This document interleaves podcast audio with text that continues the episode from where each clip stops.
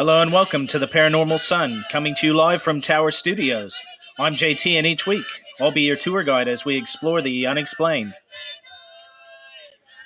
The nightmare corpse city of R'lyeh was built in measureless eons before history by the vast, loathsome shapes that seeped down from the dark stars. There lay great Cthulhu and his hordes, hidden in green, slimy vaults. H P. Lovecraft, The Call of Cthulhu, nineteen twenty-eight. Tonight I'm going to introduce you to one of the most mysterious constructions on the face of the earth. Thousands of miles out in the Pacific Ocean, built on top of a coral reef, is the awe-inspiring and megalithic site of Nan Madol. So massive and mysterious that none other than H P. Lovecraft used it as the inspiration for the sunken city of R'lyeh, where dead Cthulhu wade streaming. The song you hear in the background, folks, is a traditional Pohnpeian song that was recorded in nineteen eighty-four. The island of Pohnpei is where Nan Madol is located, and it's part of the Caroline Islands. It used to be named Ascension, and it's part of Micronesia. So on tonight's show, we're going to take a tour of this astonishing South Pacific island and the ruins associated with it. Now, with that being said, folks, this episode is an episode of celebrations. First and foremost, I'd like to announce the fact that the Paranormal Sun has been listened to over fifteen hundred times across all of the episodes. And so you, the listener, thank you from the bottom of my heart, wherever you are in the world. Now, I've had people listen to the the Paranormal Sun on six of the seven continents. You know, you would think Antarctica would be quite easy to crack, but obviously not. So um, six of the seven continents, folks, fifteen different countries, and twenty-six out of the fifty states in the U S So from the bottom of my heart, thank you so much for listening to me wherever you are in the world. And as always, thank you everyone that has suggested my humble programs, uh, both of them, the Paranormal Sun and the Fortunate Son, to others. For those of you who support me on Instagram, support me by word, word of mouth, thank you, you know, so much. I, I couldn't do it without you. And as I've said before, you are truly the wind in my sails. I haven't felt well this last week. I've been quite ill, but, you know, I keep trying to get up and keep trying to get to work on the show because, you know, I feel I owe it to you, the listeners. So thank you again so much for supporting me and supporting the programs. Now, as I said, this is an episode of celebration. So as a part of it, I'm doing a bit of an experiment. Um, I'm drinking kava as I record this episode. So many of you probably don't know what kava is. Kava is from the South Pacific, and it's a it's a root drink that you make in a traditional bowl, and you drink it. And it has some uh, sedative-type uh, effects on you. So oftentimes people will describe not being able to feel their, their face, they'll have numb lips, et cetera. Now, it's the first time I've tried making it myself at home. I've had it with other people, and I've had it in the Pacific Islands. But, you know, part of the root of Nan Madol and the people of Pohnpei and Micronesia is their use of kava. And as I say, it's used all over the Pacific, uh, predominantly in Fiji, Samoa, Tonga, uh, Vanuatu, Cook Islands. And so, you know, as a tie-in to that, I thought it would be quite interesting to have some kava, relax, and record this episode for you. And I'll have some photos of my kava bowl and me drinking some kava up on Instagram and on the website if you'd like to go and have a look. So with that all being said, again, thank you so much, folks. And as is always the case, there are people who really, you know, go above and beyond to support the show. And to those people, I give my hearty thanks. To Lisa and Harry in North Carolina, thank you so much. Uh, it's been a very difficult few months with everything that's gone on, so I appreciate your continued support. To Eddie and his family in Southern California, thank you so much, Eddie, for your support. To Adriana and Nico in Texas, thank you so much. Uh, it really humbles me that with everything you've got going on in your own life, that you take the time to check up on me, take the time to check up on William. So again, thank you so much. To Chris and Max in Illinois and their family, thank you so much. Again, Chris, thank you as always for the kind words. And again, to my Chicagoland listeners, to my listeners all over the globe, my listeners in France, listeners in the U S, New Zealand, Australia, you name it. Thank you so much from the bottom of my heart for listening. And to Scott and Matt at the Old seventy-seven Podcast, thank you so much. Folks, there's going to be some exciting news coming out about a collaboration between myself and the Old seventy-seven that I'll try and get out to you this week. I just need to touch base with them. I don't want to go announcing things that, um, you know, they're not prepared to announce. So, uh, you know, again, thank you for all the support you've shown. The Quite Unusual Podcast, again, thank you so much for your support in this difficult time. It is really appreciated. Now, if all goes to plan, folks, I will have this episode up within the next few hours, which here in New Zealand, it is Thursday evening. So I'm basically running a day and a bit behind of when I normally produce an episode. And again, I, I do apologize. I'm sorry for that. Again, I've been quite ill. And between being ill and William, I just haven't had the energy to really be able to give you the quality of show that I would desire to put out there. I've always felt that if you're going to put yourself out there in the world, why not do the absolute best that you can? So rather than, you know, kind of crawling into the studio sick and kind of, you know, half-assing a program, I wanted to make sure that I gave you something quality. And trust me, folks, I've really done some deep diving on this episode.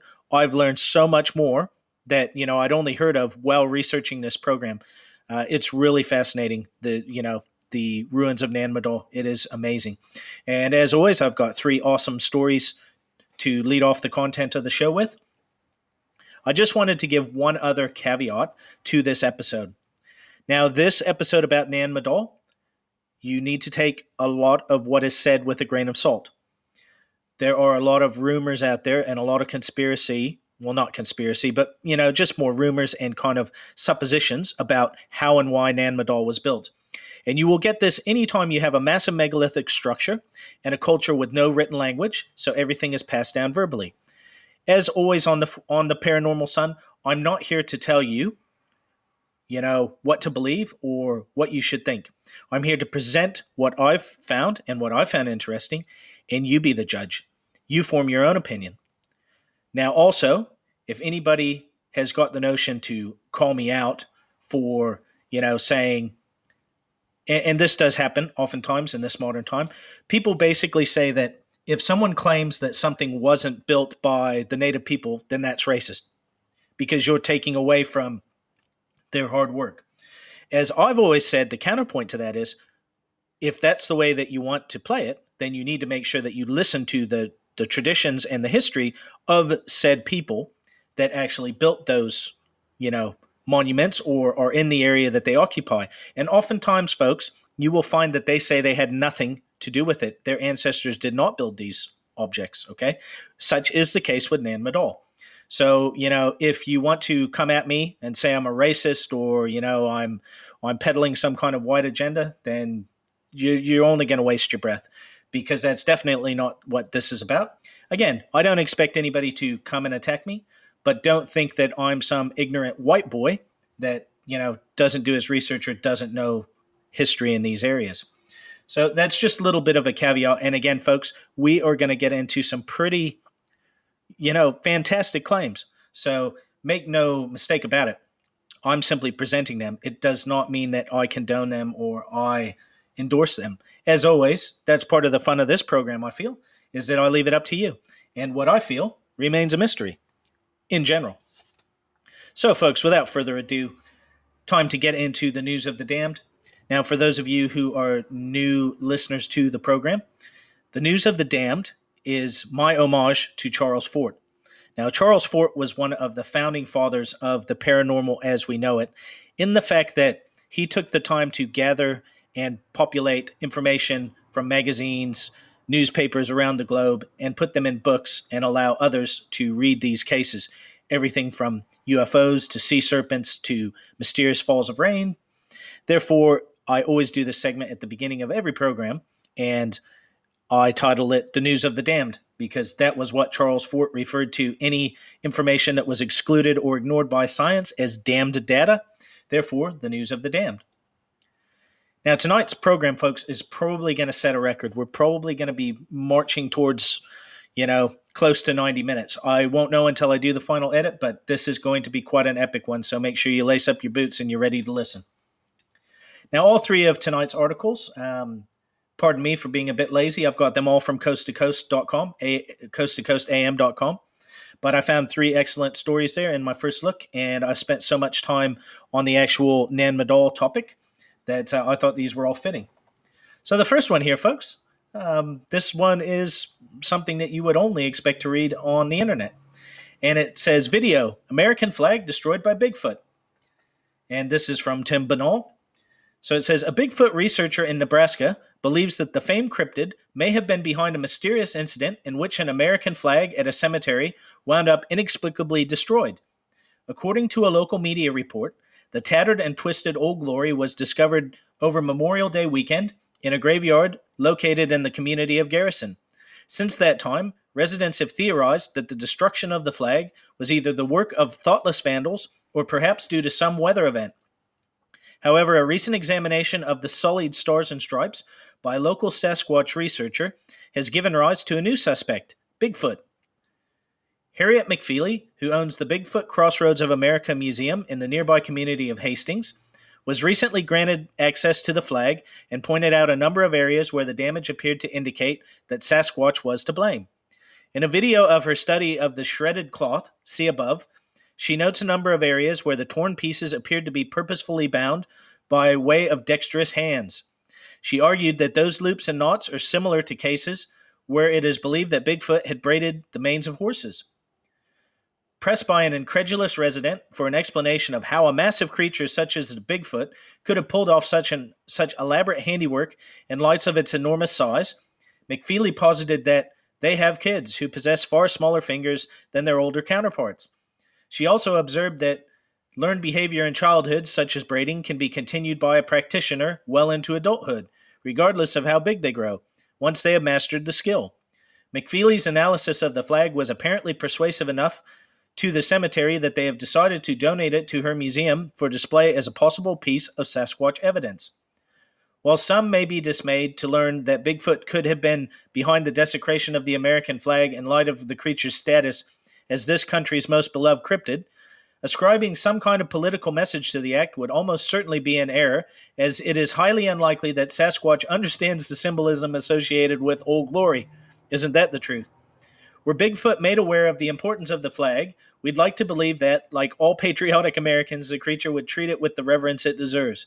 With all that said, what's your take on the curiously damaged flag? Could it have been torn and twisted by Sasquatch? Share your thoughts on the wild story at Coast to Coast A M Facebook page. So yeah, folks, that's quite an interesting one.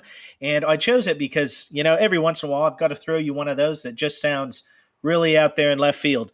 So um, hopefully you've enjoyed that. And as always, I'll have a link in the show notes. Now on to the second article. And this one is also got a video. So again, I'll have a link. And as I say, it's from Coast to Coast. And this one was published on August the twenty-fourth. And it says, watch. Russian cosmonaut causes stir with video of, quote, space guests, unquote. It's also by Tim Bernal, as they almost always are all of the articles. A, a Russian cosmonaut aboard the International Space Station caused something of a stir when he recorded footage of a series of strange objects which he dubbed space guests. The curious clip was reportedly filmed by Ivan Wagner, who was filming Aurora Borealis over the Atlantic Ocean between Australia and Antarctica when he noticed something peculiar. Posting the time-lapse footage on social media, he noted that there were five objects that suddenly appeared alongside the natural light phenomenon.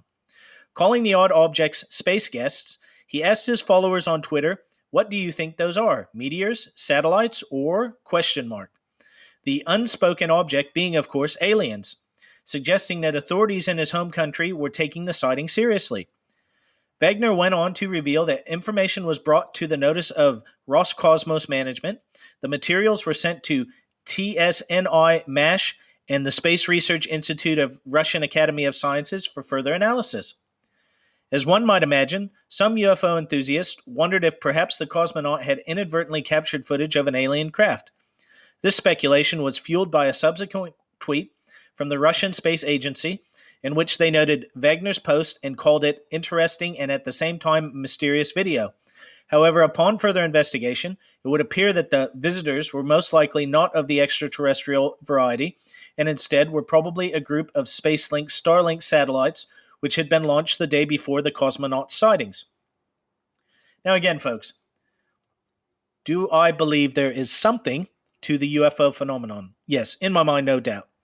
Not everyone is hallucinating, drinking hillbilly moonshine, or seeing Aurora Borealis, the planet Venus landing in a park in Russia, et cetera, et cetera. Is it aliens? I don't know. Is it? The reality is, I firmly believe what government agencies said in the sixties and seventies, that basically ninety-five percent of all U F O sightings have a explainable reason behind them. And again, sometimes it is something as simple as a planet. Sometimes it is something more complex. But it's that five percent. And as I've said on this program over and over and over, as Richard Hoagland said, it only takes one white crow to prove that not all crows are black. And again, it's that simple. Now, this may very well be the Spacelink satellites. But again, it doesn't mean that, you know, we dismiss all U F Os. So again, I hope that you find that interesting.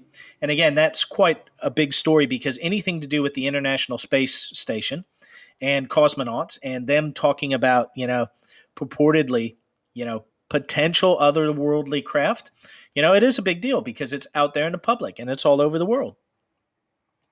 All right, folks. Now on to the third and final article for this episode, and an area that I really need to be spending a bit more time on. But again, folks, I am not kidding you. I have got a backlog of show topics that runs into the hundreds. I've got so many programs that I want to do, so much I want to present to you and allow you to make up your own mind, that some things get lost in the wash. And one of those things is I have not done any ghost or real ghost, you know, topics as far as a whole episode related to that. So at some point I would like to do that. And this one is titled Security Camera Spots, quote, Ghost Woman, unquote, at Construction Site. And this one was from August the twenty-first, twenty twenty. And there's a photo in the article here. A security camera stationed at a, construct- at a construction site in England captured an eerie image of what appears to be a ghost woman. The spooky snapshot was reportedly taken earlier this week by a C C T V system set up by the company Limitless Security as part of their job watching over a location in the city of Birmingham at around two a.m. on Tuesday morning. Manager Adam Leaves received an alert from his home computer that something had triggered a motion sensor camera at the construction site. When he checked his, checked his laptop to see what the camera had spotted, Leaves could not believe his eyes, as there was a woman in a long white dress walking through the construction site. The manager quickly phoned the on-site security guards to investigate the situation. However, despite arriving in just a few minutes to the spot where the where the unnerving interloper was seen, there was no sign of the ghostly woman. It's incredibly strange, Lees marveled. I have no idea what it could have been, but I didn't sleep the rest of the night. Lee's daughter subsequently shared the image on social media, where it has amassed thousands of shares and comments. While many observers suspect that the security camera may have caught a ghost on film, more skeptical-minded individuals argue that it was a clever hoax. What's your take on the image? And again, you can go and look at the Facebook page. Now, looking at this image here, folks, I know a bit about construction because um, my last role was supplying construction materials, and I've seen my share of construction sites. Now, this site has got those panel fences up, so it's not something that's easy to scale over. And the woman in the photo, if that's what it is, looks to be wearing a dress of some sort. So it's not something conducive where you would say, oh, well, it's just some teenagers jumped the fence and, you know, we're exploring this construction site. It really looks to me almost like it's a woman in a dress holding something, a bouquet of flowers or something similar. Now, again, could it be a hoax? Of course it could be a hoax. But nonetheless, it's very interesting, and I think that you should go over to Coast to Coast A M and check that out. So that's been the news of the damned for this episode. I hope that you've enjoyed it. If you want more content, if you really want to know what's going on, folks, with the Paranormal Sun, again, you can find me on Instagram, uh, the Paranormal Sun. You can find me at the paranormal sun dot com. That's my website where I host both the Paranormal Sun and the Fortunate Son, my other podcast. You can find me on Facebook. I haven't bothered with other things like Twitter or TikTok. As it is, it's been quite difficult to manage everything for two programs and have any sort of a semblance of a life myself. But um, it is what it is. I am dedicated. I love doing it, and I love providing these programs for you. If there is anything, you know, that, that you'd like to say, you'd like to reach out to me, you can go and find me on any one of those venues. Uh, I've got a Patreon account. If you'd like to support the show through Patreon, you can support me directly on PayPal through the program's website, through paranormal sun dot com. Any little bit helps, and I appreciate anything that anyone does for me. I know it's a tough time around the world. Trust me, um, I've definitely had my share of struggles this year. It has not been easy. So anything, kind words, comments, thank you so much to everyone who supports me in every way that you do, and I really do appreciate it. Now, before I get into the main topic of tonight's program and Nan Madol, just one other thing. I'm going to do my absolute best to pronounce these words.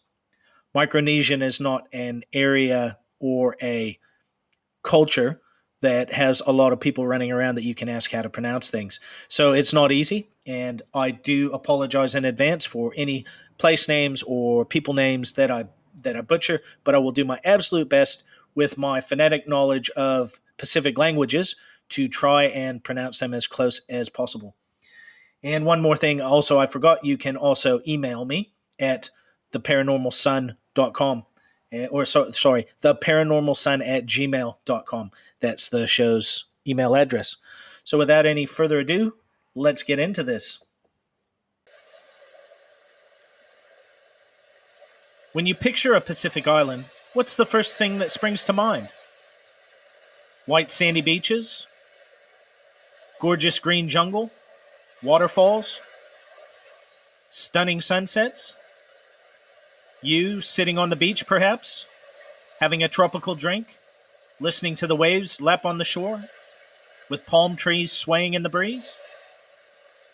I'll bet the first thing that comes to mind for you isn't a stunning city built out of black basalt stones, so large and awe-inspiring that most people would attribute this work to giants.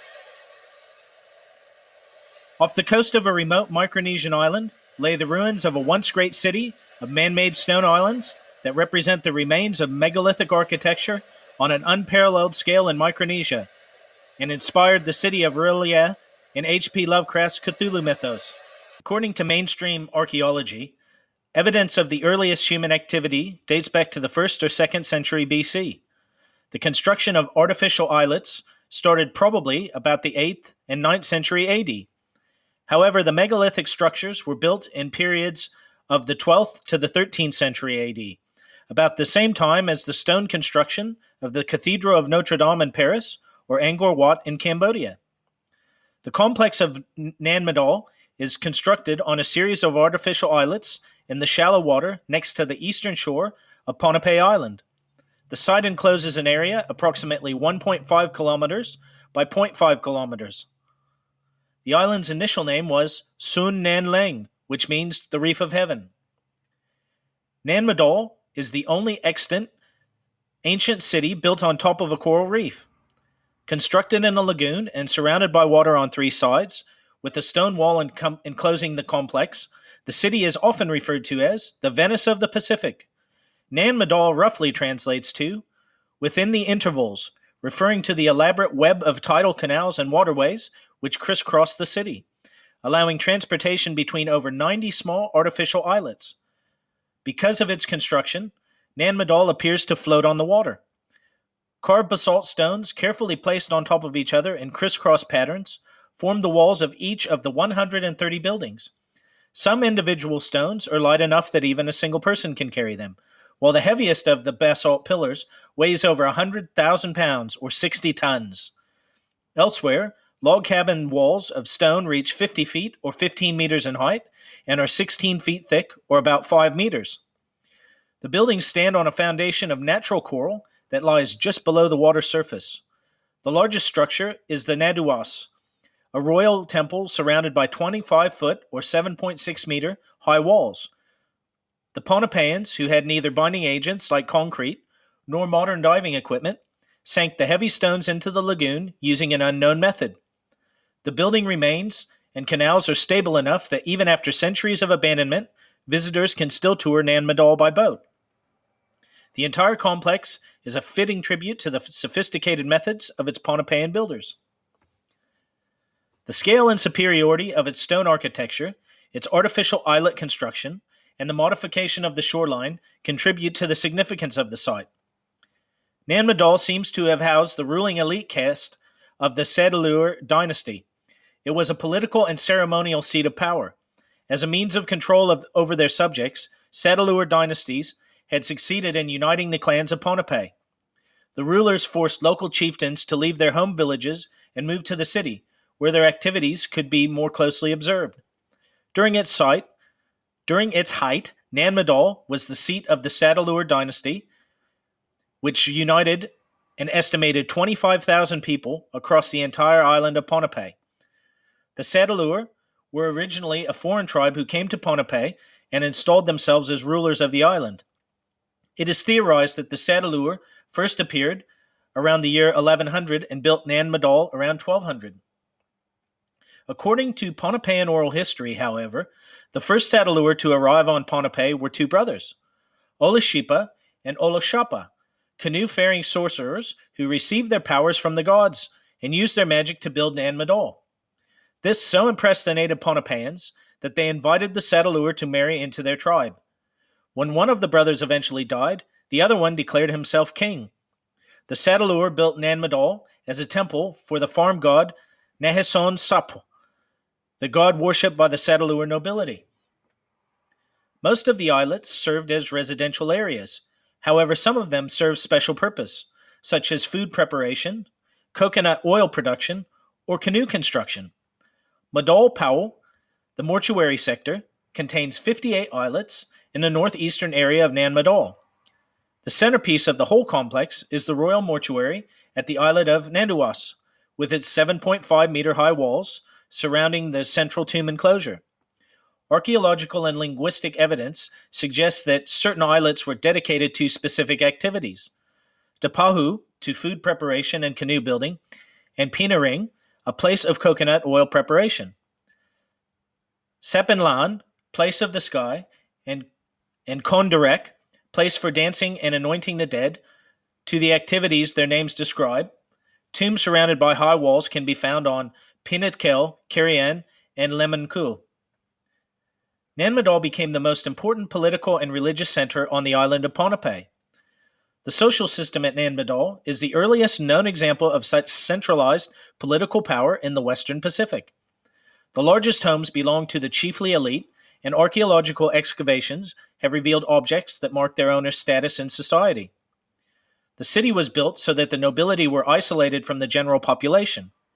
At its peak, Nan Madol may have been home to a thousand people, the majority of whom were commoners serving the nobility.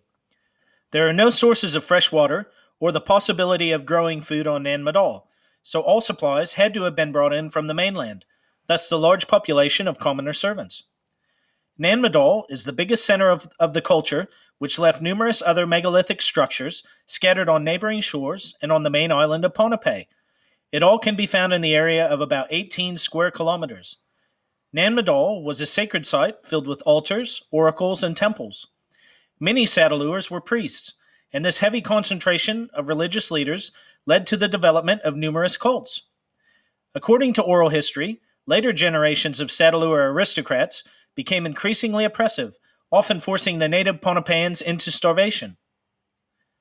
The creators of Nan Madol managed to quarry columns of basalt from a site in Sokis, on the other side of Pohnpei, and transported them more than twenty-five miles to the submerged coral reefs that are the foundations of Nan Madol. They created raised platforms, ceremonial sites, dwellings, tombs, and crypts. They used no mortar or concrete, relying solely on the positioning and weight of each basalt column, with a little coral fill to hold each structure in place. The oral histories of Pohnpei contradict the modern scientific explanations. They explain the ex- extraordinary feats in ways that present-day science cannot replicate.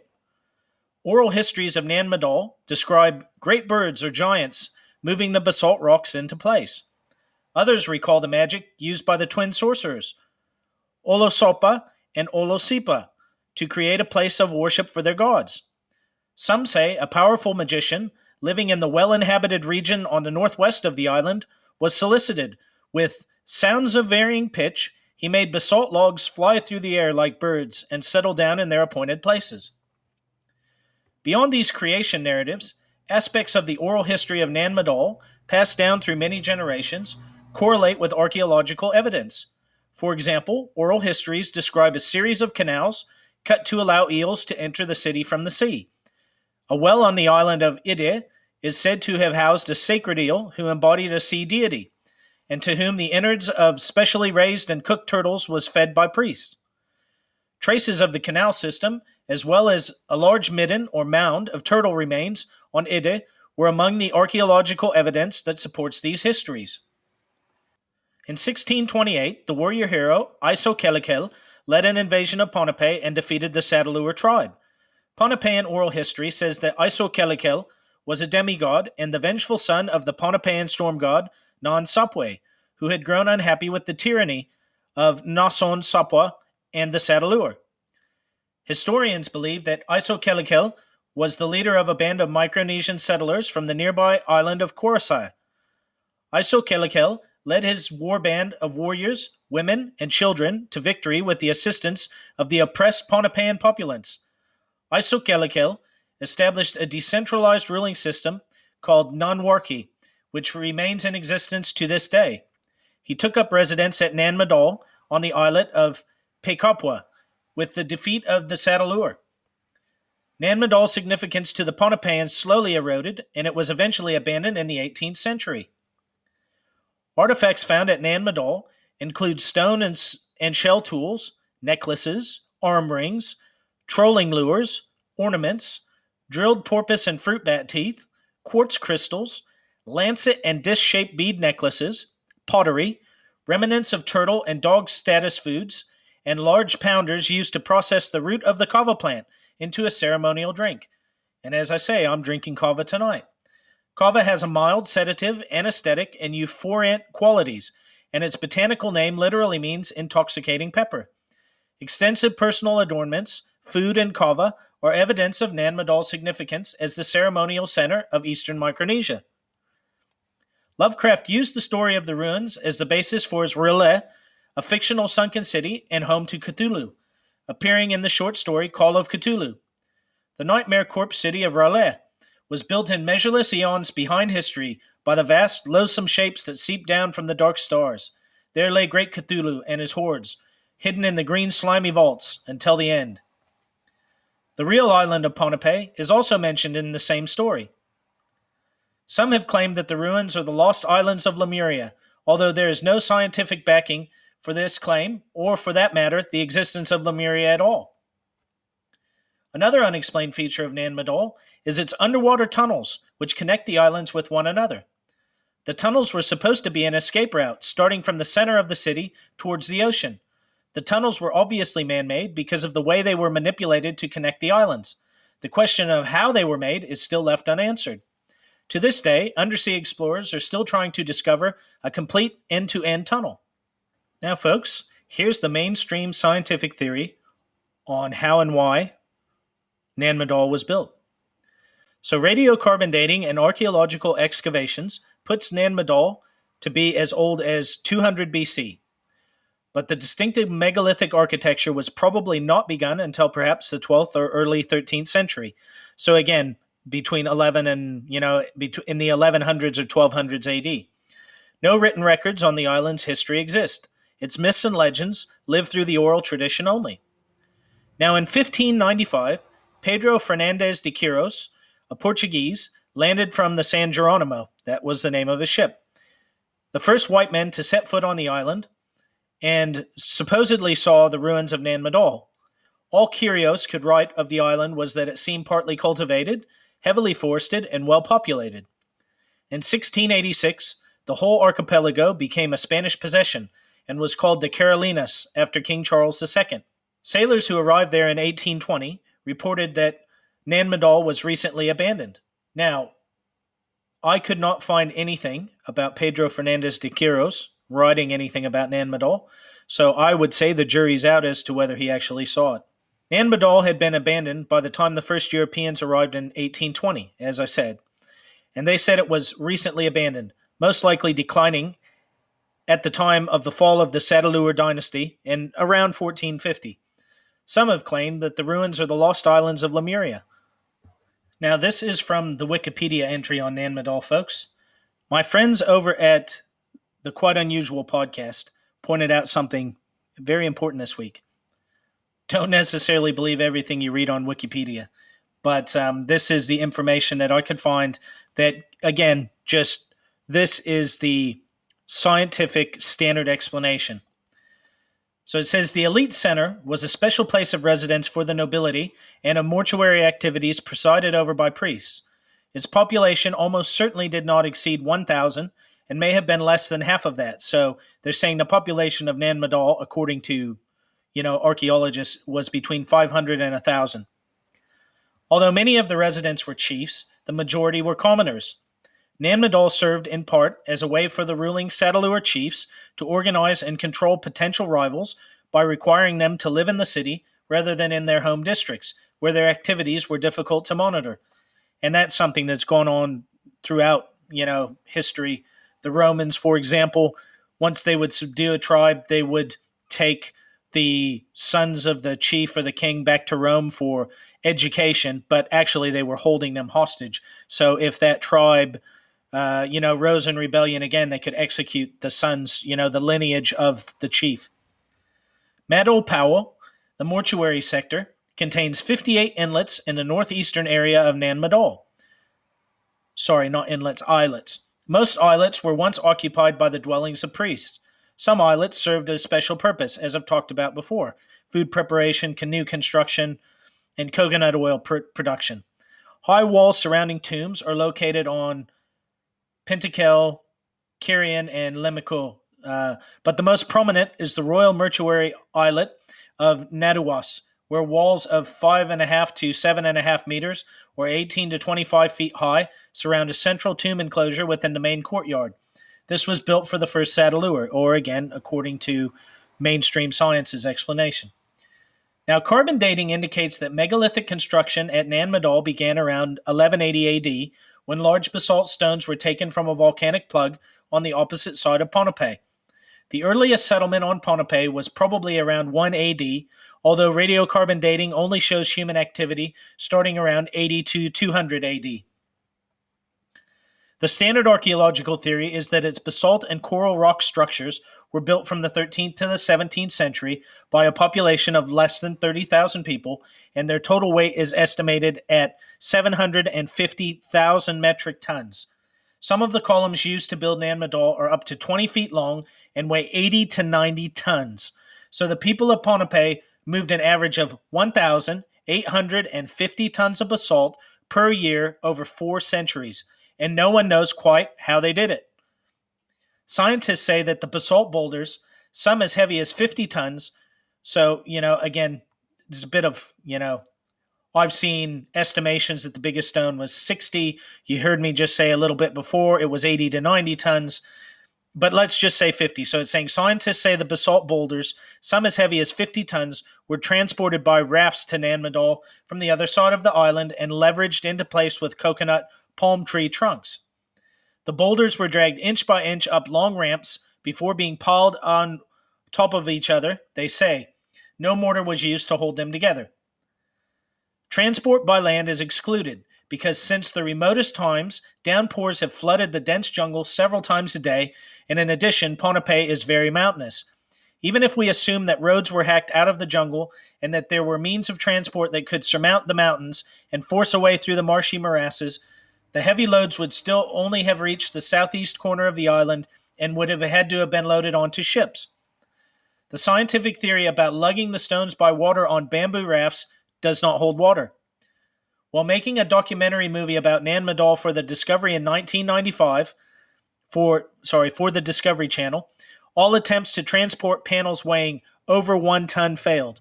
So, you know, they're talking that they moved these stones that were fifty tons, and yet when they tried to reenact it for this documentary, anything over a ton failed, okay? Now, for those of you who don't know, there have been similar cases with things like the pyramids. There was a Japanese documentary done in the seventies or eighties, and they tried to build the Great Pyramids using, you know, traditional techniques, what the Egyptians would have had on hand, and it failed miserably. They were far behind schedule. They brought in modern technology like, you know, um, backhoes and uh, excavators and the like, cranes, to build this pyramid, and they still failed. And it was only a scale model pyramid, you know. We're not talking about anything near the full size of the Great Pyramid at Giza. So here we have two really competing theories. We've got the mainstream scientific, which, again, I'm not saying it's completely wrong, but I just find it very dubious that every time we run into something like this, mainstream science has all the answers. Oh, no, we know exactly what happened, and completely, uh, you know, going against what the local oral tradition is telling them. And see, this is what I uh, I don't really understand. You have people who on one side say, if you try to say that, you know, Native people anywhere didn't build X, Y, or Z, you're racist because you're saying that they couldn't have built it. But on the other hand, you know, you're basically contradicting your theory, because when the natives tell you this is how it was done, and you say, oh, no, you don't know what you're talking about, you are basically doing that. You're patronizing them, and you're saying that they don't know what they're talking about, and it must have just been, you know, blood, sweat, and tears. Maybe it was, maybe it wasn't. I just always find this, you know, quite a fascinating uh, paradox when I hear people, you know, explaining how these things were done. The bottom line is no one was there who's alive. There's no written record. Um, I'm not saying it was aliens, okay? I'm just saying we don't understand what happened there. That's my personal feeling. Now, some of the other claims and theories about this, aside from the mainstream theories and aside from the oral traditions that you've heard me read out. Now, like I say, you know, some people have said that these are parts of Lemuria or Mu, which were two supposed Pacific continents, which have, you know, basically been shot full of holes by modern science. And I haven't really got into it that much to, in my mind, make a decision one way or the other. But uh, my understanding is plate tectonics basically rules out the theory of Mu or uh, Lemuria having existed. Now, again, from Wikipedia here, it says, Nan Madol has been interpreted by some as the remains of one of the lost continents of Lemuria or Mu. Nan Madol was one of the sites of James Churchward, identified as being part of the lost continent of Mu. Starting in his nineteen twenty-six book, The Lost Continent of Mu, Motherland of Man. In his book, Lost City of Stones, nineteen seventy-eight, writer Bill S. Ballinger theorizes that the city was built by Greek sailors in three hundred B C. David Hatcher Childress, author and publisher, speculates that Nan Madol is connected to the lost continent of Lemuria. The nineteen ninety-nine book, The Coming Global Superstorm, by Art Bell and Whitley Strieber, which predicts that global warming might produce sudden and catastrophic climatic effects, claims that the construction of Nan Madol, with exacting tolerances and extremely heavy basaltic materials, necessitated a high degree of technical competency. Since no such society exists in the modern record, this society must have been destroyed by dramatic means. Now, you've heard me talk about Art Bell many times on this program. Whitley Strieber is the writer of the book uh, Communion, who claims to have been an abductee. Uh, look, I do believe that there are definitely societies in this world and past civilizations that have been destroyed that we either know very little about, and archeolo- archaeologists and, you know, the establishment have tried to piece it together and say, oh, no, no, we we we know what happened, you know. And it's kind of like that jigsaw puzzle where they've got about a third or less of the pieces, but they can tell you that it's a picture of a castle. Um, I don't know what to think, but I definitely do feel that there are lost civilizations, lost cities, and things on this planet that we know very little to nothing about.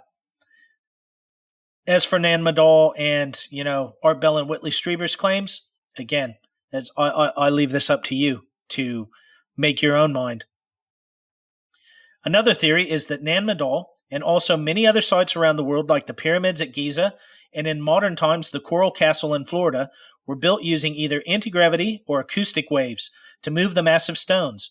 And don't worry, folks, this isn't the last time you're going to hear me mention this theory, because it is very prevalent when you talk about these megalithic sites all over the world. Now, here is an interesting account by K. Maso Hadley, Penicil Lawrence, and Carol Jenks, research workers living on Pohnpei. What does tradition say about the mysterious ruins of Nan Madol? The main building is referred to as the Temple of the Holy Dove in the legends. Only three centuries ago, Nahnisohn Sahpw, the dove god and high priest, was rowed through the canals in a boat, and opposite him sat a dove, which he had to look in the eyes at all at all times. If the dove blinked, and doves do so constantly, the poor high priest had to blink back. A strange concept to us. However, the legends relate that originally the symbol of Nan Madol was not a dove at all, but a fire-breathing dragon. The stories about the origin of the island and the buildings are woven around this formerly indigenous dragon. The dragon's mother had excavated the canals with her powerful muzzle and so created the islets. The dragon had a magician as a helper, and this dragon magician knew a rhyme which, thanks to the power of the charm, he could make the basalt blocks fly over from the neighboring island, and then, with the help of another rhyme, use them to make buildings without the inhabitants of Nan Madol even lifting a finger. Pohnpei natives tell stories of ghost lights appearing on Nan Madol. These lights are said to take on the appearance of almost flickering ball lightning-type phenomenon. Tales exist of people found dead after e spending an evening at Nan Madol and confronting these ghost lights. Pohnpeians today lay little claim to Nan Madol, as far as to who built it. They have no tradition of touching the quarry. They don't know who hewed the stone, when it was done, or why the work was ceased. They pretty much avoid Nan Madol, and they consider it evil and taboo. To quote a U S Department of Interior report, the unwritten history of Pohnpei indicates that Nan Madol was constructed by or under the direction of people not native to the islands of Pohnpei. Okay, folks, so again, look, I'm sorry. I know we keep coming back to this point, and I know I'm beating a dead horse. But once again, here we are. You've got people out there who will say, if you come up with any type of alternative explanation of how Nan Madol was built, other than their scientific narrative, then you are a racist. But at the same time, they very smugly sit back and tell you, oh, well, you know, doesn't matter what the natives say, that their oral tradition says that they didn't build it and that it was, you know, built by one of these other methods or by another group. Uh, we know, we know better than them. They built it. So, yeah, it just gets a bit annoying. I wish that it was only Nan Madol, but again, we find this all over the world. There are groups out there, I'm sure, that try to derail and appropriate, uh, you know, certain sites to try to push a, a narrative. But that's not everyone. There are people out there like me and millions of others that just really want to know what happened. You know, we, we look at something like this, we're fascinated, we're in awe, and you know how it is. You get that gut feeling. You hear a story. You know, it it could be, you know, a murder investigation, and you hear an alibi and something just tells you this isn't right. Well, you know, again, sometimes we just get that feeling that something isn't adding up here. One plus one, and they're telling you it equals four, and you know it doesn't equal four. It just doesn't make sense. So again, folks, sorry to keep beating a dead horse, but I just want to point out the hypocrisy of this dual narrative that, you know, on the one hand, if you don't agree with what we say, you're a racist. And on the other hand, oh yeah, but just ignore what the locals are telling us. Now this next bit of information and this story, I had heard a, a bit about it. This is a story that many people never would have heard of, and it is a fantastical story, okay? So if you think dragons and stones being flown by giant birds and giants and stones being moved by sound waves is out there, we're really going down the rabbit hole now. You wait until you hear some of these later accounts. Now, this story I found online, and apologies for the bit of grammar in that, but from what I can gather, this was actually written by someone from Pohnpei, so, you know, English isn't their first language, and so there's a bit of, you know, uh, kind of stumble-bumble into it. Now, just at the outset here, I want to point out, so that you understand the timeline of this post and this conversation, the Germans somehow acquired, either bought or acquired from Spain, the Caroline Islands in eighteen eighty-nine, I think. So they were in control of it up until World War One, when the Japanese, who were uh, with the Allies at that time, so this is nineteen fourteen, they basically commandeered the islands and took them under their control. And then the Japanese controlled the islands from sometime between nineteen fourteen to nineteen eighteen up until some point in World War Two. I've seen various different timelines. Some say that the Americans invaded and took control of the Caroline Islands in nineteen forty-four, specifically Pohnpei. Others say that the Japanese didn't leave until nineteen forty-five at the end of the war. But either way, that will just give you a little bit understanding when you hear this person's story and why he's talking about Nazis, you know, that is. Germans and Japanese. So here is the account in full. If you were to set foot on Pohnpei, you would know the legends. The people did not tell the Nazis. Nazis knew about the coffins and the treasures because it was part of Pohnpei's legends. That beneath the ocean lies treasures of great metal, silver bars, and more. The people of Pohnpei knew all along about the coffins, but did not dare to go and seek or move them from where they lay. It was sacred to us. What is in the Holy Land stays in the Holy Land. In the early twentieth century, when the island was under German rule, Governor Victor Berg defied the royal ban, entered the sealed tomb of Nan Madol, and opened the coffin of the ancient island rulers. He found skeletons of giants two to three meters tall, which from memory is kind of like six eight to six ten, up to well over nine feet tall. A wild storm ensued. Lightning flashed through the sky, and torrential rains whipped the black fortification walls. The next morning, on April the thirtieth, nineteen oh seven, after a delirious night, Governor Berg died. The Germans were diving there, but did not find the coffins. When the Japanese came, they had more advanced diving equipment. They found stuff that the Germans couldn't find. There was a dispute between the Germans and the Japanese when these coffins were brought up. My grandfather had to go as a translator. He is German working for the Japanese. He never saw the coffins, but told them they should put them back, which they never did. Also, here's another account. The reports of fabulous wealth had enticed pearl divers and Chinese merchants to investigate the seabed secretly, and the divers had all risen from the depths with incredible tales. They had been able to walk on the bottom on well-preserved streets, overgrown with mussels and coral. Down below, there were countless stone vaults, pillars, and monoliths. Carved stone tablets hung on the remains of clearly recognizable houses. What the pearl divers did not find was discovered by Japanese divers with modern equipment. They confirmed that their finds what the traditional legends of Pohnpei reported, the vast wealth of precious metals, pearls, and bars of silver. The legend says that the corpses rest in the House of the Dead, that is the main house in the complex. The Japanese divers reported that the dead were buried in watertight platinum coffins, and the divers actually brought bits of platinum to the surface day after day. In fact, the main exports of the island, copra, which is dried coconut meat, vanilla, sago, and mother of pearl, were supplanted by platinum. Rittlinger says that the Japanese carried on exploiting this platinum until one day two divers did not surface, in spite of their modern equipment. When the war broke out and the Japanese had to withdraw, he ends his story as follows. The native stones, encrusted with century-old legends, are probably exaggerated, but the finds of platinum on an island where the rock contains no platinum were and remain a very real fact.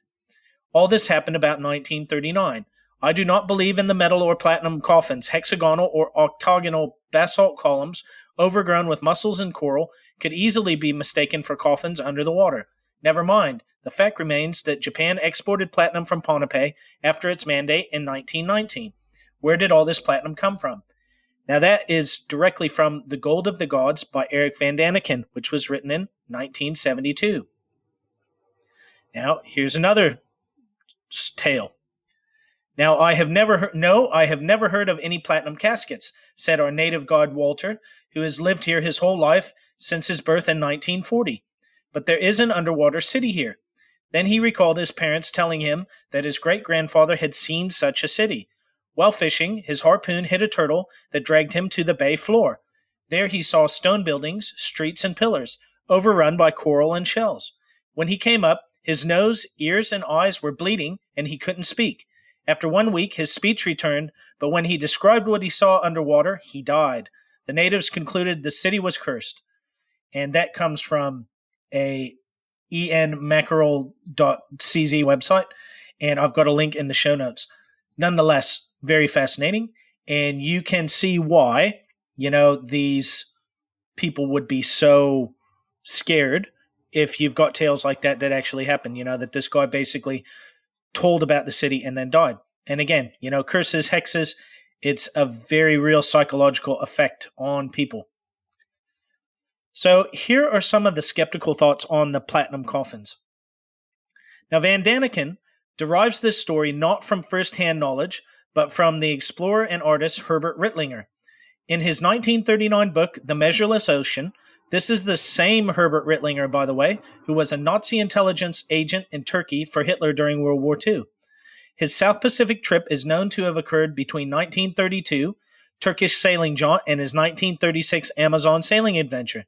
Therefore, the platinum, if it existed, was recovered entirely between nineteen nineteen and nineteen thirty-five, with an outside chance of extraction starting a few years earlier, since Japan was the occupying power on the island during World War One. Now, that again, that claim is simply stating, because in Rittlinger's account, when the war started and the Japanese retreated, you know, they stopped getting a hold of this platinum. But that account that I read out, And and these dates don't seem to jive, because, again, at the very soonest, the war would have broke out in nineteen forty-one and the Japanese would have withdrawn. And all of my understandings is it was more like forty-four at the earliest. So it just doesn't add up, these dates. And oftentimes when you're dealing with stories and tales like this, dates and times and that get very confusing. Now, no one has ever made a public a single shipping manifest or any other piece of documentation proving that any platinum actually left Pohnpei during the Japanese control of the islands. The main modern claim for this is often cited as Erich von Däniken. Now, that's the writer of Chariots of the Gods and the mentor of Georgiou Tsoukalos. Yes, this Georgiou Tsoukalos. Is such a thing even possible? Yes, it is. Now, folks, there's another potential explanation for any treasure that is involved in Nan Madol and Pohnpei in general. Now, I only just found this out in researching this program. So again, I'm always learning, and always my knowledge base is always evolving thanks to researching these topics as well. This one is straight out of Pirates of the Caribbean. Now, there was a gentleman named Cannibal Jack, and he was an outlaw sailor who got his nickname because of the many islands he lived on while roaming the Pacific. Sometime in his roaming, he was at Pohnpei. However, there was much said about this man. What was true and what was an exaggeration is anyone's guess. Now, this would have been in the early eighteen hundreds, folks. It is possible he was in Sydney at the time and in the Parramatta Asylum for the Old and Destitute around the early eighteen fifties. After a lifetime of adventures, he eventually died on Mare Island in the Loyalty Group, which was located south of the Solomon Islands in or around eighteen eighty. His letters tell of cannibalism, murdering of ship's crews, and murdering between the pirates infesting the island of Pohnpei. The old ruin was in effect a taboo place for all of the natives, so a safe place to live on the island during a time that to sleep could mean never waking up again at all. They plundered money and treasure, and they hid it in the old tombs on Nan Madol, this being the pirates, as the natives would never dare to enter the ruins. The natives of the islands worked with the beachcombers and pirates. The beachcombers and pirates stole money and gold, but had no place to spend their ill-gotten wealth, so over several years and several ship massacres, the treasure built up. The natives were more practical, and they stole items of use, like tools and other items. William Dieper arrived toward the end of this era, and tells of a war between the white men over the gold, and one group with a couple of islanders from another island removed the treasure from Pohnpei in an insurrection. Such was the greed for gold, the group moved east to another island, under the protection of only one king in another stone city. I wonder how many realize that there are more than one city like Nan Madol in the Caroline Island groups, and there are several of these megalithic cities, none as awe-inspiring as Nan Madol. Now, here's my input on this, folks, and in and around these platinum coffins and some of the questions and mysteries surrounding them. Now, I can think of several reasons that platinum could have been exported secretly or within a small group, so only a small group having found out. What if this platinum did not go to Japan, but instead it went to Japanese-occupied areas like Singapore or the Philippines, or later on it was moved to the Philippines after nineteen forty-one when the Japanese took control to become part of Yamashita's gold? Now, what is Yamashita's gold, you may ask? When most people think of organized theft and looting during World War Two, they think of the Nazis, of course, and with good reason. However, the I J A, which was the Imperial Japanese Army, was just as, if not more ruthless and efficient, in their methodical pillaging of Southeast Asia during the war. From silver tea sets on island plantations to items of national and religious treasure, no item was too big or too small to escape the ruthless pillaging by the I J A. Upon the defeat of the U S and Filipino forces by the Japanese, the Philippine government in Manila dumped millions of dollars in silver peso coins into the harbor in an effort to hide them from the Japanese. Word got out, however, that the I J A employed captured American naval divers to recover many of these coins, and that is a fact. Now, General Tomoyuki Yamashita was known as the Tiger of Malay due to his bold and decisive capture of the Malay Peninsula and Singapore in nineteen forty-one. He was based in the Philippines from late nineteen forty-four until the end of the war. According to these legends, Yamashita oversaw the hiding and burial of a vast hoard of treasure from this systematic looting in caves and tunnels all over the Philippine Islands. According to various accounts, the loot was initially concentrated in Singapore and later transported to the Philippines. The Japanese hoped to ship the treasure from the Philippines to the Japanese home islands after the war had ended. As the war in the Pacific progressed, however, U S Navy submarines and Allied warplanes inflicted increasingly heavy sinkings of Japanese merchant shipping. Some of these ships carrying war booty back to Japan were sunk in combat, and again, that's a fact. The most common stated number is approximately one hundred seventy-five different caches, varying in size from a few boxes of treasure up to literal tons of gold and silver. The plan, according to these stories, was that the Japanese hoped to ship the treasure from the Philippines to the Japanese home islands after the war had ended surreptitiously or in secret, or alternatively for the imperial family to recover the gold. Allegedly, this was overseen and managed by a secret society called Golden Lily. Purportedly, no less a figure than Emperor Hirohito's own brother oversaw this group. The estimated value of this treasure ranges from billions to even trillions of dollars in today's figures. Well, this should be easy enough to solve, right? What did the Tiger of Malay have to say? Not much, as he was hung in early nineteen forty-six for his alleged role in war crimes during the war. Whatever he knew, he took with him to the grave. There have been many stories of treasure recovered in the Philippines since the end of the war, and I have no doubt that at least some treasures were hidden here and elsewhere by the I J A, and yes, booby-trapped. I will be covering over Yamashita's gold in much greater depth in a later episode. Another possibility is the age-old motivation of human greed. Officers in charge of Pohnpei during the war may simply have commandeered small amounts of platinum, if you believe the earlier accounts of chunks versus whole coffins being discovered, and either taken them back to Japan or elsewhere, or buried or hid them in the surrounding islands. Never underestimate the power of human greed, my friends. And the last and most mundane explanation for these lapses in shipping records and, and others is that simply World War Two. I don't have the time or the resource to deep dive into what records survived, but I can tell you this. Over sixty major Japanese cities were obliterated by U S firebombing, and General LeMay was meticulously working his way down the list when the war ended. As most Japanese houses at the time were built of highly flammable construction, whole cities burnt to the ground, including Tokyo, which was firebombed repeatedly. I don't know where the Japanese stored the records in question, but they would have been paper, as were almost all records at that time worldwide.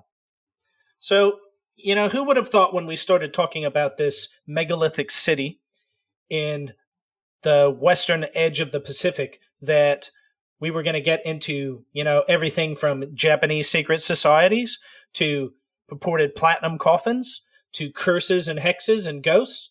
But folks, I've got another one for you here because it just keeps going on and on. And this isn't even the last or the strangest claim. Now, as you would assume, when you're talking about something, the size and the shape of Nan Madol, and when I post some photos. You'll get a much better idea just by looking at it. Many people, as I say, you know, when you hear the term Cyclopean, so that's another term for a lot of these megalithic or, you know, these huge stone sites. Cyclopean is because, you know, you would think that a Cyclops would have built it, which is another, you know, type of giant. So it should not be any surprise that there are claims of giants being involved in the building of Nan Madol, as I say. So in the early twentieth century, when the island was under German rule, Governor Victor Berg entered the sealed tomb of Nan Madol and opened the coffin of the ancient island rulers. He found skeletons of giants two to three meters tall. Now, I've already discussed this. The next morning, on April the thirtieth, nineteen oh seven, after a stormy night, Governor Berg died. The German physician serving on the island could not determine the cause of his death. The natives, however, were certain it was a curse that proved that supernatural powers guarded the city of the dead. Who were the giants who some say built Nan Madol and mysteriously vanished? The Pohnpei people believe them to be the natives of the vanished continent of Mu, sunk into the Pacific Ocean during a great calamity twelve thousand years ago. Myths have evolved over time about the tenants of Nan Madol and three distinct races of giants: a human-like species capable of flight, a simian race of giants who could fly and live under the sea, and a third strain of megagiants, best described as worker drones, who labored beneath the sea. In the early nineteen hundreds, researchers recorded a popular legend about the Kona, a cannibalistic race of giants. The Japanese reportedly did discover very large human bones at Nan Madol, indicating that the previous inhabitants of the islands were perhaps as tall as two point one meters, which is seven feet. An old Pohnpei native told me while I was there that he had found a human femur many years ago in the jungle that was twice as big as a normal man's. This suggests a rather unbelievable height of ten feet or so, making the early inhabitants giants. Now, this was not me, my friends. This was someone, you know, who said that when they were there, one of the natives told them that. So be under no illusions that I've had the chance to go to Pohnpei. Now, here's another fascinating claim on giants. Now, this one is a bit hard to follow along because I tried to follow the source link and I couldn't find the source link, so it kind of cuts off abruptly. And I would say this has been translated from Russian. Many of the Russian materials that I found in the past on all sites, all sorts of unexplained and paranormal type subjects, the translation doesn't always come out the best in English, so please bear with me. Russian expedition of divers led by Andrei Makarevich explored the lost underwater city of Nan Madol. The conclusion of the Russian team: the lost underwater city of Nan Madol was built in antediluvian times, twelve thousand B C, by giants who came from the north. Two six-plus-meter-high poles of the city gate were found underwater in Nan Madol. Note, in nineteen seventy-eight, archeolo- archaeologists William S. Ayres, Alan E. Hahn, and Craig Severance have uncovered human bones that belong to people considered larger than the Micronesians who live there today. American team measured skeletons and their bones, cre- created Pohnpei Archaeological Survey research of the site, put bones back into the Nan Madol grave, and kept the silent since. First discovered in the early eighteen hundreds by European sailors, this baffling and immense megalithic stone city may contain evidence for the fabled lost continent of Mu or Lemuria. This mysterious Nan Madol is built entirely out of gigantic magnetized basalt crystals. Pay attention. Now, that is something that is going to come up again shortly. Magnetized basalt, some weighing as much as fifty tons.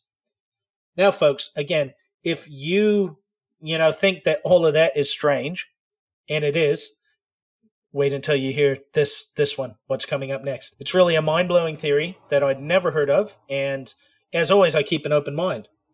Now, there are others that believe Nan Madol was never inhabited at all. It has always been a giant machine, a machine that controlled the weather. Now, I found the following post on A T S, which stands for Above Top Secret, and that's an excellent website, folks. Now, I will post a link in the show notes for you, so you can go over and follow this thread if you would so like. But I'm basically going to read it verbatim, not counting the comments, but just the actual first post. And again, I only heard about this Uh, you know, within the last couple days while I've been doing this research. So the user's name was Sorensen, S R S E N. I am posting it again here to let you see what you guys think of it. So he was saying that he posted this thread before and he didn't get a lot of information, so he's reposted it. I want to gauge ATSer's thoughts on possible ancient technology from, in my opinion, the Lemurian civilization that existed sometime in the last five thousand to fifteen thousand years. The greatest former civilization is said to have existed in the Pacific region and is thought to have been wiped out after a series of cataclysms slowly sunk it beneath the Pacific Ocean. The ancient weather manipulation structure technology is Nan Madol, situated on the shores of Pohnpei in Micronesia. The below is a compilation of Frank Joseph's work from his book, The Lost Civilization of Lemuria, and other research. The below explains one potential reason for Nan Madol, which, in my opinion, could only be the result of a past civilization which worked with the Earth, not against it as we do, to achieve amazing results. It appears to be Lemurian technology at work. Nan Madol is built on a coral reef only five feet above sea level between the equator and the eleventh parallel. It features two hundred fifty tons of prismatic magnetized basalt spread over one hundred seventy acres. The basalt is magnetized in a highly unusual and unnatural manner. This is an important and intentional effect. The average weight of each stone slab is five tons, with some weighing up to twenty-five tons each. And again, I've also commented on here, I've seen sixty tons, I've seen eighty tons, I've seen ninety tons. Now, as an aside about this magnetized stone, I completely forgot about it until I got to this part of my research. I saw an, a program from the U S, and I think it was from the History Channel, and I want to say it was Ancient Aliens. And they basically went to Nan Madol to check it out, and they had an underwater R O V, or a remote operating vehicle, like a camera. And, you know, you'll see these little yellow submersibles with a tether cord, and they were using it to try and film underwater and try and see if they could find this supposed underwater city that, you know, you've had these people talking about, like the Russian comments just a bit before. You know, that was about saying that the underwater city was twelve thousand years old, not necessarily the Nan Madol itself. Now, in this episode that I watched, this R O V failed. And it didn't just like, you know, it was tethered, so it had a power source. It wasn't a battery-powered one. They had to pull it in physically, and then they sent out their second R O V, and it failed. And they felt that it had something to do with this magnetic field in and around all of this basalt. So again, for better, for worse, whatever you think, it's just another fascinating block in the wall of Nan Madol. Okay, so back to our story. Several attempts to date Nan Madol have been carried out using carbon fourteen dating techniques. In the nineteen sixties, scientists from the Smithsonian Institute tested residue inside what they deduced was a turtle oven and came up with a habitation period of twelve eighty-five A D. Additional testing on nearby ash layers showed it was older by two hundred years, so that would be one thousand eighty-five. Broader thermoluminescence testing on broken pottery shards found be- below artificial fill at Nan Madol's Dafu Inlet, Islet, sorry, dated to two thousand years ago. However, pottery has never been known to be used on or near the island, and the natives have no knowledge whatsoever of pottery. Additionally, the only thing these tests actually prove is that someone ate a turtle at Nan Madol in the thirteenth century and that someone dropped a jug there at the time of Christ. It is in no way gives a construction date for Nan Madol. Now again, folks, this is this poster's thoughts. I've seen some commentary in the comment threads on this saying, what are you talking about? They use pottery in the, uh, you know, in the Carolines, and you know, it's definitely been used on Pohnpei. I don't know. Again, I'm just presenting it as he's written it. Sea level analysis, study of ocean floor sediment, and examination of surrounding semi-submerged ruins at the base of Nan Madol and in the surrounding waters of Nan Madol put the approximate date for construction at approximately twelve thousand years ago. The basic concept is that the last time that Nan Madol's underwater ruins would have been on dry land and above sea level is approximately twelve thousand years ago. So unless some of it was intended to be built underwater, then I don't see how this could be wrong. Conventional mainstream scholars have failed to determine how it was made, who built it, and when it was built, for what purposes it was built, and where the building materials came from. It is positioned roughly halfway between Hawaii and the Philippines, at the location where several severe storms and typhoons are generated every year when cold air is brought into contact with the warm waters of the Caroline Islands. Many severe storms originate from Nan Madol's location. This is no coincidence, because severe stones originate there. It is very rarely hit by these storms, making it the safest, safest location in the Pacific. Now, the major effects which contribute to typhoons and hurricanes is electromagnetic energy, not water temperature. See Joseph Newman's work below. Temperature is important, obviously, but is secondary. Nan Madol and Kosrae, a similar structure to Nan Madol, also located in the Federated States of Micronesia, create a three hundred mile long zone in which typhoons are born, and the first stages of their power and severity are developed. The storms soon grow much larger and wind up ravishing the Philippines. Until recently, they were thought to be the exclusive result of masses of cold air convectored into conflict with water's warmer temperatures.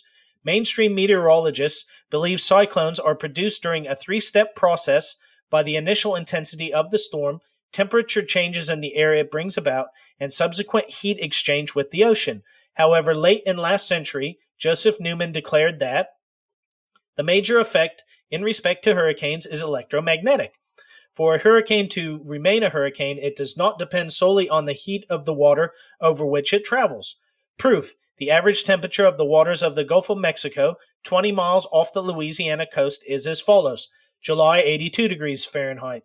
August, eighty-seven. September, eighty-two. October, seventy-six. November, sixty-six.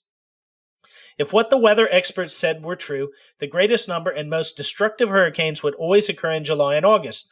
Not true. Fact. The peak hurricane season is only in September, not July or August. September and October have three hundred percent more hurricanes of greater destruction than July or August. Even November has eighty percent as many hurricanes as July and August. Therefore, Newman deducted that temperature was of secondary importance in the production of hurricanes, adding that electromagnetism was the major important factor. Platinum and silver bars were found within Nan Madol. So what powers it? Pohnpei, the island attached to Nan Madol, was unique and has unique and constant subtle seismic activity. Seismic activity generates piezoelectricity.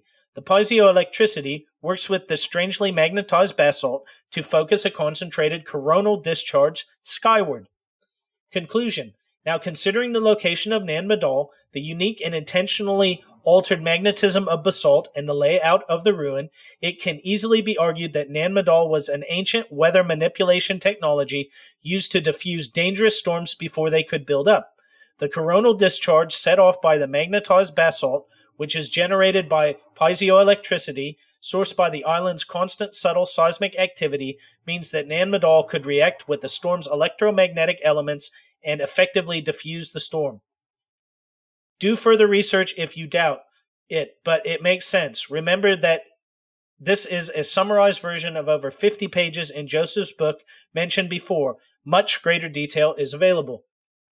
Let's use this thread to list and discuss anyone else's theories as to what's, why's, or when's of Nan Madol.